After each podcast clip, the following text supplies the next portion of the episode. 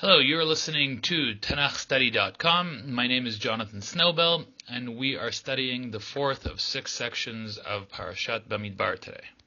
Today we will be reading and looking into the first census of the tribe of Levi in the third chapter of Sefer Bamidbar, beginning from Pasuk 14, verse 14. Vaidaber Adonai el Moshe b'midbar Sinai lemor. And Hashem spoke to Moshe in the wilderness of Sinai, saying, Pekodet b'nei Levi levet avotam lemishpechotam, kol mi ben chodesh v'marla tifkedem. Count the sons of Levi by their fathers' households, by their families, every male from one month and upward you shall count. We will note already, as we've noted in the past, this census is different than the previous census that was done from 20 years and older. By a significant deal, this is done from one month and older. So Moshe counted them according to the word of Hashem, just as he had been commanded. Vayu Levi umrari. These then are the sons of Levi by their names, Gershon and Kehat and Merari. Ve'ele shmot b'nei Gershon lemishpechotam Livni v'Shim'i. These are the names of the sons of Gershon by their families, Livni and Shim'i. Uvnei Kehat lemishpechotam Amram v'Yitzar Hebron ve'Uziel and the sons of Kehat by their families, Amram and Yitzhar, Hebron and Uziel. We'll note that Amram is Moshe and Aaron's father. Yitzhar is later going to be connected to the parasha of Korach. ובני מררי למשפחותם מחלי ומושי, אלה הם משפחות הלוי לבית אבותם. And the sons of Merari by their families Mahli and Mushi, these are the families of the Levim according to their fathers' households. And, and, with that, we conclude the introductory paragraph to the census of the Levi'im. We mentioned the three main sons of Levi and their sons. And now we begin the actual census according to those three families of Gershon, Kehat, Umerari. LeGershon, Mishpachat HaLivni, Umishpachat HaShim'i, Elahem Mishpachot HaGershuni. Of Gershon was the family of Livni and the family of Shimi. These were the families of Gershon. פקודיהם במספר כל זכר מבין חודש ומעלה, פקודיהם שבעת אלפים וחמש מאות. Their numbered men in the numbering of every male from one month and upward. Their numbered men were 7,500. Mishpachot HaGerushoni Acharei Mishkan Yachanu Yama. The families of Gershon were to camp behind the Mishkan to the west. Unesi Veit Av LaGerushoni El Yasaf Ben Lael. And the leader of the fathers' households of Gershon was Eliasaph, the son of Lael. ומשמרת בני גרשון באוהל מועד, המשכן והאוהל, מכסהו ומסך, ומסך פתח אוהל מועד. And the duties of the sons of Gershon in the tent of meeting involved the Mishkan and the tent, its covering, and the screen for the doorway of the tent of meeting. וקלעי החצר, ואת מסך פתח החצר אשר על המשכן, ועל המזבח סביב, the eight meitarav lechol abodato, and the hangings of the court, and the screen for the doorway of the court, which is around the mishkan and the altar, the mizbeach, and its cords according to all the service concerning them. In each section of the families of the Leviim, which we now have read the first of the four, of the three up to the end of pasuk kafvav, verse 26, regarding the family of Gershon, we are going to find the following major information. How many males from the age of one month and older are there? Where did they reside around the Mishkan? And what was their specific duty? About Gershon, we know the following information then. There were 7,500 males from one month and older, they resided to the west of the Mishkan, which, based on what we've learned earlier in Sefer Bamidbar, means that they camp adjacent to the camp of Ephraim. Their job was to transfer all the external trappings of the Mishkan the tent, the covers, the internal curtains, the curtains that surrounded the courtyard of the Mishkan. That was their job. Now we will continue with Pasuk 27 and the family of Kehat. Vilikhat, Mishpachat Ha'amrami, Umishpachat Hayitzari, ומשפחת החברוני ומשפחת העוזיאלי, אלה הם משפחות הקהתי. Of Kehat was the family of Amram, and the family of Itzar, and the family of Hebron, and the family of Uziel. These were the families of Kehat. במספר כל זכר מבין חודש ומעלה, שמונת אלפים ושש מאות שומרי משמרת הקודש. In the numbering of every male from a month and old and upward, there were 8,600 performing the duties of the Kodesh, the sanctuary. Mishpachot b'nei Kehat yachanu al yerech hamishkan teimana. The families of the sons of Kehat were to camp on the south side of the Mishkan. Unesi beit av lemishpachot hakehati Elitzafan ben Uziel. And the leader of the father's households of the Kehat family was Elitzafan, the son of Uziel. Notice Uziel is the third of the four sons of Kehat. Umishmartam, Ha'aron, Vehashulchan, Vehamenorah, Vehamizbechot, Uchle HaKodesh, Asher Yishartu Bahem, Vehamasach, Vechol Avodato. And their duties involved the ark, the table, the menorah, the lamp, the altars, the two altars, the Mizbech HaNechoshet, the copper uh, altar, and the golden altar, and the utensils of the sanctuary which, with which they minister, and the screen and all the service concerning them. ונשיא נשיאי הלוי אלעזר ben אהרון הכהן פקודת שומרי משמרת הקודש. And Elazar, the son of Aharon the Kohen, was the chief of the leaders of Levi, and had the oversight of those who performed the duties of the Kodesh, of the sanctuary. It is important to note here that there are two leaders mentioned. Elitzaphan, the son of Uziel, is the leader of the family of Kehat, and Elazar, the son of Aharon, who is also from the family of Kehat, he oversees the entire tribe of Levi. So each family has its own specific leader, as we saw by Gershon, as we saw by Kehat, as we will see by Merari. And additionally, there is a head of the entire tribe, and that is Elazar, the son of Aaron HaKohen. We will continue now with Pasuk Lamed Gimel, the 33rd verse, with the family of Merari. Limrari, Mishpachat Hamachli, Umishpachat tamushi. Elahem Mishpachot Merari. Of Merari was the family of Mahli and the family of Mushi. These were the families of Merari. Ufkudehem b'mispar kol zachar mi ben chodesh v'mala. Sheshet Alafim Umatayim. Their numbered men, and the numbering of every male from a month and old and upward, were 6,200. Unesive tav lemishpachot merori, Tzuriel ben Avichail, Alierach HaMishkan Yachanu Tzafona. The leaders of the fathers' households in the family of Merari was Tzuriel the son of Avichael. They were to camp on the northward side of the, of the Mishkan.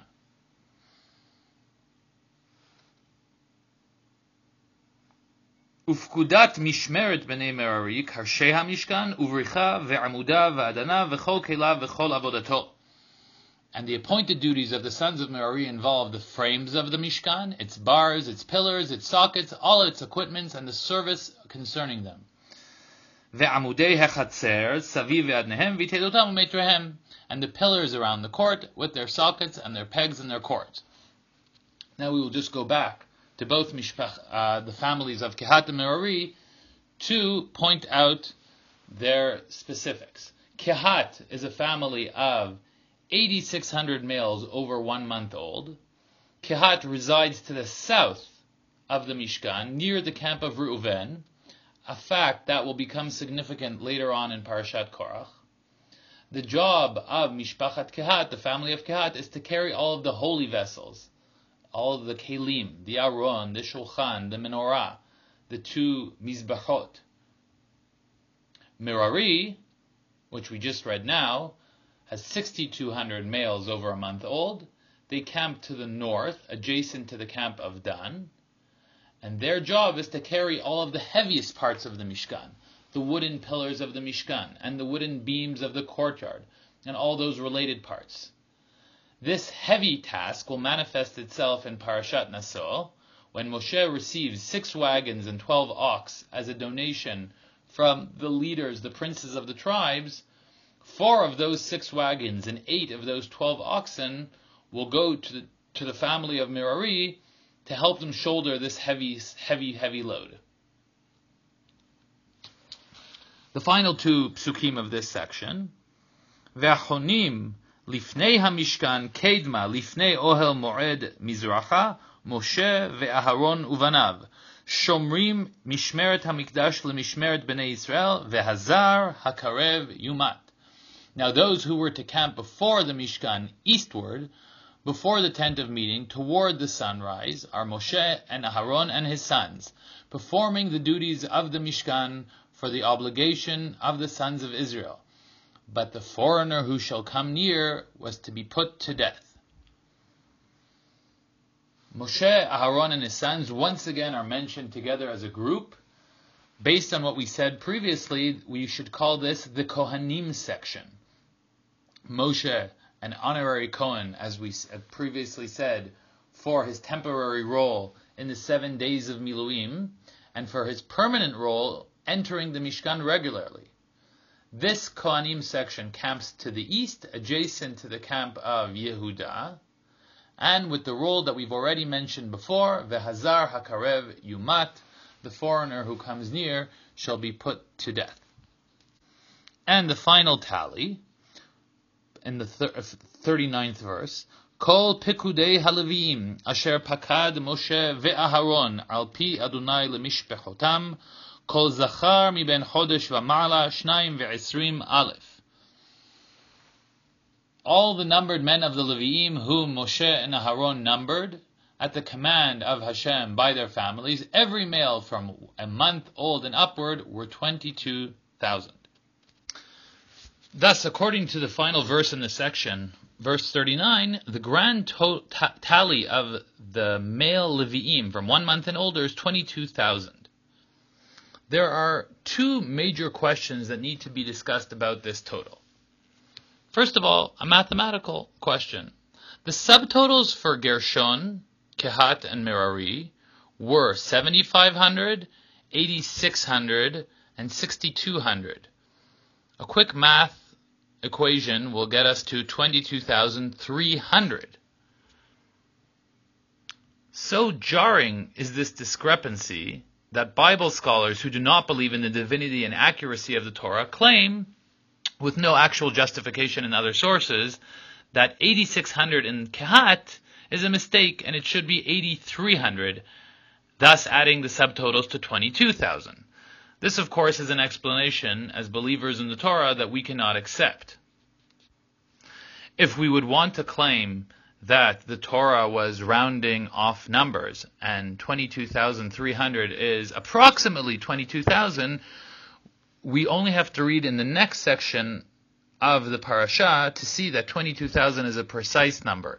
It is precisely 273 less than the number of firstborn in Am Yisrael. Therefore, the number 22,000 is not a rounded off number, but a precise number.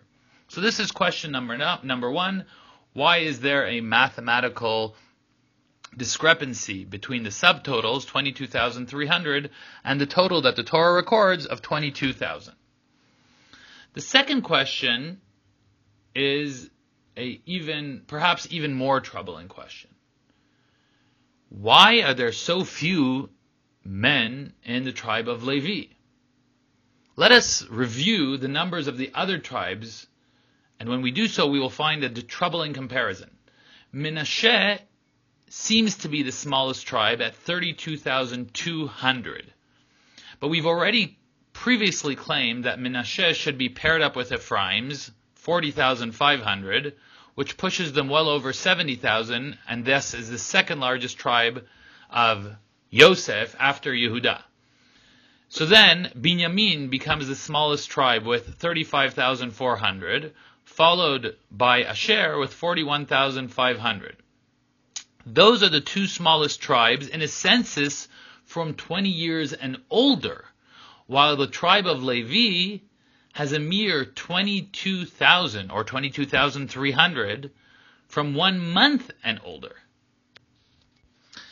The Ramban asks this question and strengthens the question with the following claim. Ostensibly, Shevet Levi is a more chosen tribe.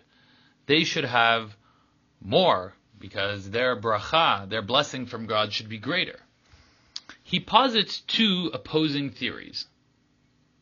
One theory is as follows. Chazal claim that the Levim were not enslaved in Egypt.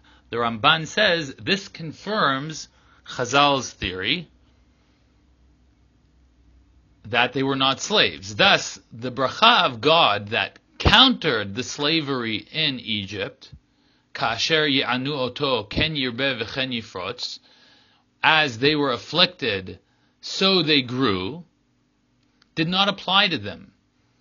Or in other words, the tribe of Levi just grew at a regular pace. Thus, according to this theory, there's an irony. Shevet Levi was not enslaved in Egypt. They were in Egypt, but not as slaves, which is a blessing on the one hand, but on the other hand, as a result of the fact that they were not slaves, they didn't grow as fast as the rest of Bnei Israel. The Ramban's second theory, an opposing theory, points out a negativity in the tribe of Levi. Yaakov had very harsh words to say against Shimon and Levi at the end of his life in Parshat Vayechi. How does this apply itself? Shimon was plagued in a violent manner at the end of Sefer Bamidbar to reach his low numbers. From 59,300 in the first census in Parshat Bamidbar to 22,200 in the second census in Parshat Pinchas, approximately 38 years later, a negative growth of 37,100. This negative growth is only partially answered by the plague at the end of Parshat Balak, in which 24,000 people died, in the plague in the aftermath of the sin of Baal Peor. However, it reaches a number that should be very familiar to us.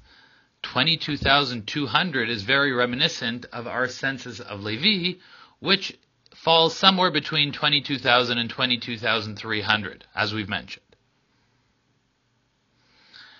According to the Ramban, then, both Levi and Shimon deserve to be small tribes, Shimon reached its low number in a violent fashion, but Levi was just not as fruitful as the other tribes to reach its low number, a kinder, less violent fate.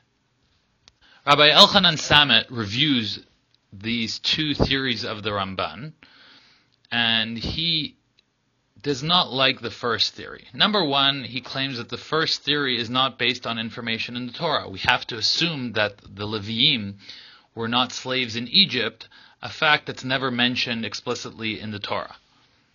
Number two, according to the chronology in Sefer Shmot, the super growth of Bnei Israel takes place before the slavery begins. ובני ישראל פרו וישרצו וירבו ויעצמו במאוד מאוד, ותמלא הארץ אותם. Bnei Israel grew at a rapid at a rapid pace, and they filled the land, and that is what was the impetus to the slavery. So it is true that subsequently, after the slavery begins, the growth of Bnei Israel continues and is described as continues, but Levi should have grown at a great pace as well before the slavery began. The second theory, in contrast, is based on the Psukim in Parshat Vayechi, and it joins the fate of Shimon and Levi around the number of 22,000. And, and for that reason, Rabbi Samet prefers the second theory of the Ramban. We will now return to our first question, the discrepancy between 22,000 as the total recorded in the final pasuk of this section, and 22,300 as the total of the subtotals of each independent family. Rashi asks this question, and he says, when you look at the details, you find 300 more. Rashi answers that as we are going to read in the following section, the Levi'im are coming to replace the firstborn, the Bechorim. There were 22,000 Levi'im to redeem the firstborns. However, 300 of the Levi'im were firstborns themselves. Therefore, despite the fact that there were 22,300 Levi'im, the 300 firstborn Levi'im could not be counted to redeem the firstborns because they had to re- redeem themselves. So posits Rashi. One final point on this section is the dots on the word Aharon. Kol pekudei haleviim asher pakad Moshe ve'Aharon all the numbered men of the Leviim whom Moshe and Aharon counted. Why are there dots on the word Aharon? Rashi claims, based on the Gemara and Masachet Bechorot, that the dots on the word Aharon are to imply that Aharon was not counted in the number, the counting in the census of the Levim. Of course, this begs the question: what does it mean that Aaron was not counted amongst the Levim? Moshe was counted according to this comment of Rashi. Why is Aaron different? This might lead us to a broader question of the relationship between the Kohanim and the Levim. As we've previously mentioned, and we will discuss further in, in the next uh, section of the parasha, we've discussed why the Levim were chosen. Are the Levim a special tribe per se? Were the Levim chosen because of their role in Chet HaEgel? That begs a further question: Is why is why are the Kohanim chosen? Are the Kohanim chosen as a special section within Shevet Levi, or is there a different reason that the Kohanim were chosen? If Shevet Levi is a special tribe from its birth, just like some of the other tribes that we've claimed in the past are special. So then we could say that the Kohanim are a special unit within this special tribe. However, if Shevet Levi was chosen because of their role in, in Chet HaEgel, then there is a certain amount of irony here, because Aharon had a very negative role within Chet HaEgel. How is it that he is in a special unit that is chosen because of their lack of participation in Chet Egel. Is Aharon chosen because of his role in Chet Egel? Because he led the people or allowed the people to be led astray, he needs to be the one who corrects that situation? Or perhaps is Aharon chosen despite his role in Chet Egel? He is pre-chosen. This depends on a the question of the chronology of the Sefer Shmot. In Sefer Shmot, before the description of Chet Egel, when the commandment of the Mishkan is described prior to the Chet Egel, to the sin of the golden calf, in those same verses, Aaron is described as being chosen as the Kohen in Parshat Tetzaveh. That being the case, if we assume that the order of the Torah in Sefer Shmot is also the chronology, then Aharon was chosen as the Kohen, as the Kohen, a regardless of his relations to Shevet Levi, and b he was chosen prior to the Chet Egel to the sin of the golden calf. However, if the chronology is if the order of Sefer Shmot is not in the chronology, and perhaps as some suggest, the commandment to build the Mishkan took place after the sin of the golden calf, then the choice of Aharon comes after the sin of the golden calf. However, between these two theories, there is one common thread. If Aharon is chosen before the sin of gold, the golden calf, as in the order of the psukim in Sefer Shmot, then he is chosen not as a relation to Shevet Levi, because Shevet Levi is not even chosen at that point. When we read the commandment to make the clothes of the Kohanim, there's the Kohanim. There are no Leviim at that point.